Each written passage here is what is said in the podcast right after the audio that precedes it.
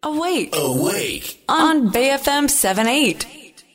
人生100年時代のお金との良い付き合い方について考えていくコーナーです。アウェイクの頼れるお金のかかりつけ医、高塚さんです。おはようございます。おはようございます。今日もよろしくお願いします。よろしくお願いします。はい。さあ、高塚さん、今日はどんなテーマでいきましょはい。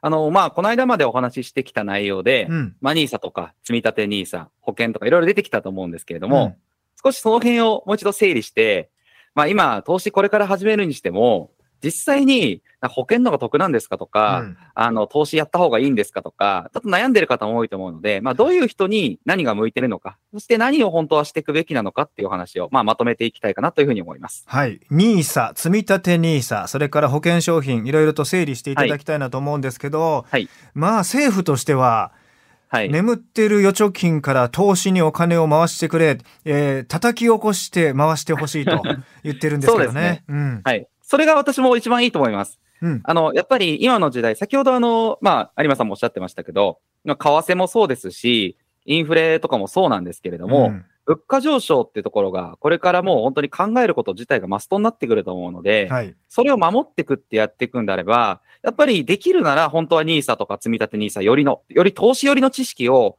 もう皆さんがつけていかないと、うん多分守っていけないのかなと思います。保険だはと少しそのプロテクトっていうところでは、やっぱり運用が強いわけではないので、うんそこが弱くなるので、まあちょっと、まあ本当はもっと勉強していきいかなきゃいけない時期が来てるのかなというふうには思ってます。はい、投資の方を勉強していかなきゃいけない。まあ先週もちょっとお話ししましたけれども、えー日本人は投資に回すお金の比率が非常に少ない。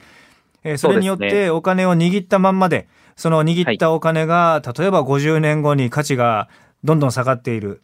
えーそれを防ぐために、えー投資をしていかなければいけないんだけれども、さあ高塚さん、じゃあ分かりやすくその積立 NISA と NISA と、はい。いうところ、ね。あと保険で、はい。えーちょっと説明いただきたいんですけども。はい。うん。わかりました。保険っていうのは、まずこれ大前提として、あの、間接金融といってですね、保険会社に皆さんが預けたお金を、保険会社がさらに自分で運用して、うん。まあ、その先には、まあ、基本的には債券っていうものがメインであるんですけれども、債券を買って、利息を取って、で、保険、私も保険代理店持ってますけれども、保険代理店の手数料とか、保険会社の利益、収益を取ってから皆さんに返すので、うん。やっぱり中抜けされる分、増えるのは自分で直接投資するよりは減るんですよ。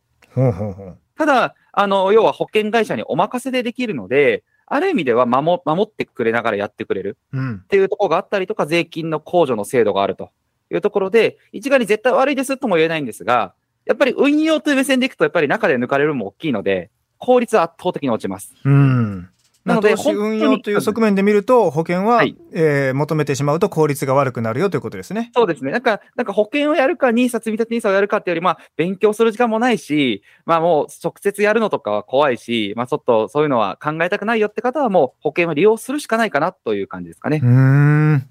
はい。で、ちょっとこう、勉強したりとか、時間がある、もしくは自分でやってみたいという方は？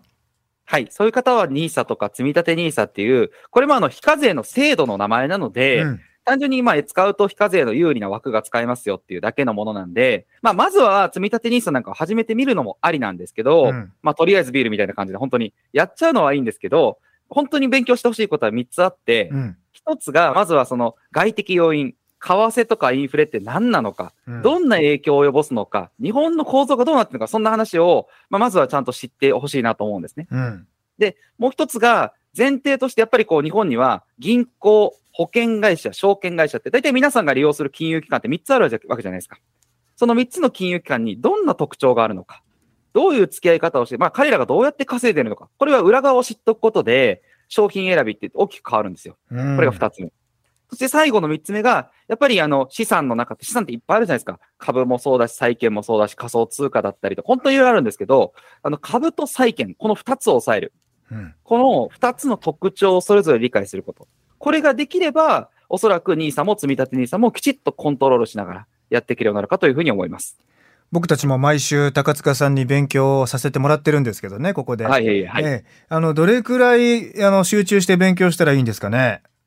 まずあの、積立 NISA 始めるだけだったら、うん本当に基本の勉強だけ、まあ、ドルコスト平均法っていう仕組みだったりとかも含めて、うんまあ2時間ぐらい、まあ、たちゃんと専門家が説明するという、また私が説明する前提であれば、多分勉強してもらえばうん、やってもらえる自信はありますね。はいた。だ、それ勉強する時間だけでそれなんで、うん。で、インプットがそれで、アウトプットするのも含めると、やっぱり1週間ぐらいは、あの、自分でも復習して、あ、こういうことなんだって腹落ちするまでやっていただきたいかなと。うーん。でさらに実際始めるまでは、証券口座開設して、設定してってやっていくと、だいたい1ヶ月から2ヶ月後にはスタートできるかなって感じかと思います。積立 NISA であれば。うんうんうん。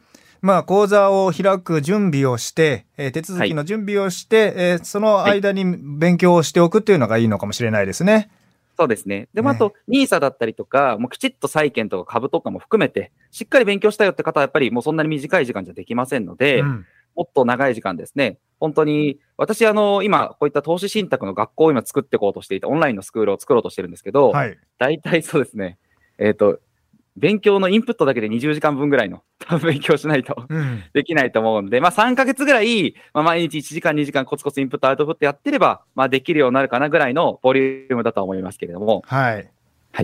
でやはりね、あの、積立 NISA も、NISA もそうですけども、あの、さっきおっしゃったように、あの、税制優遇がある制度である、それだけですから、はい。あの、はいなんとなくこの NISA とか積立 NISA って言われると、あ、なんか優しいのかなとか思ってしまうイメージがあるじゃないですか。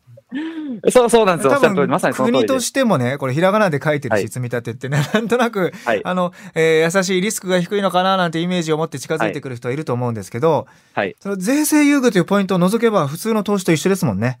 あ、そうです。あと、結構、YouTuber さんとかでも言ってるんですけど、あの、インデックスがリスクが低いとか、うん。あの、言ってる人いるんですけど、全然リスクが低くはないので、うん。インデックスってただ指数のまま買うだけなんで、うん。リスクってブレのことなんで、うん。その指数通りになるっていう意味ではブレは少ない。確かに市場通りになるんですけど、うん。例えばその株式市場がリスクないかっていうと当然リスクあるので、うん。リスクあります。うんなので、ちゃんとそのリスクがあるものを積み立てていくんだ。積み立てていくと、どんなロジックになるのか。積み立ても本当はドルコスト平均法だけじゃなくて、バリュー平均法ってやり方も本当はあったりして、ちょっと上級なやり方なんですけど、うんうんいろんなことをもっと知っていくと、あ、なるほど、こういうことやってるんだって腹落ちして、まあ、例えば株式相場が下がっても、私なんか何にも思わないですけども、なんとも思わず投資を続けられるようになってくるかと思います。うん。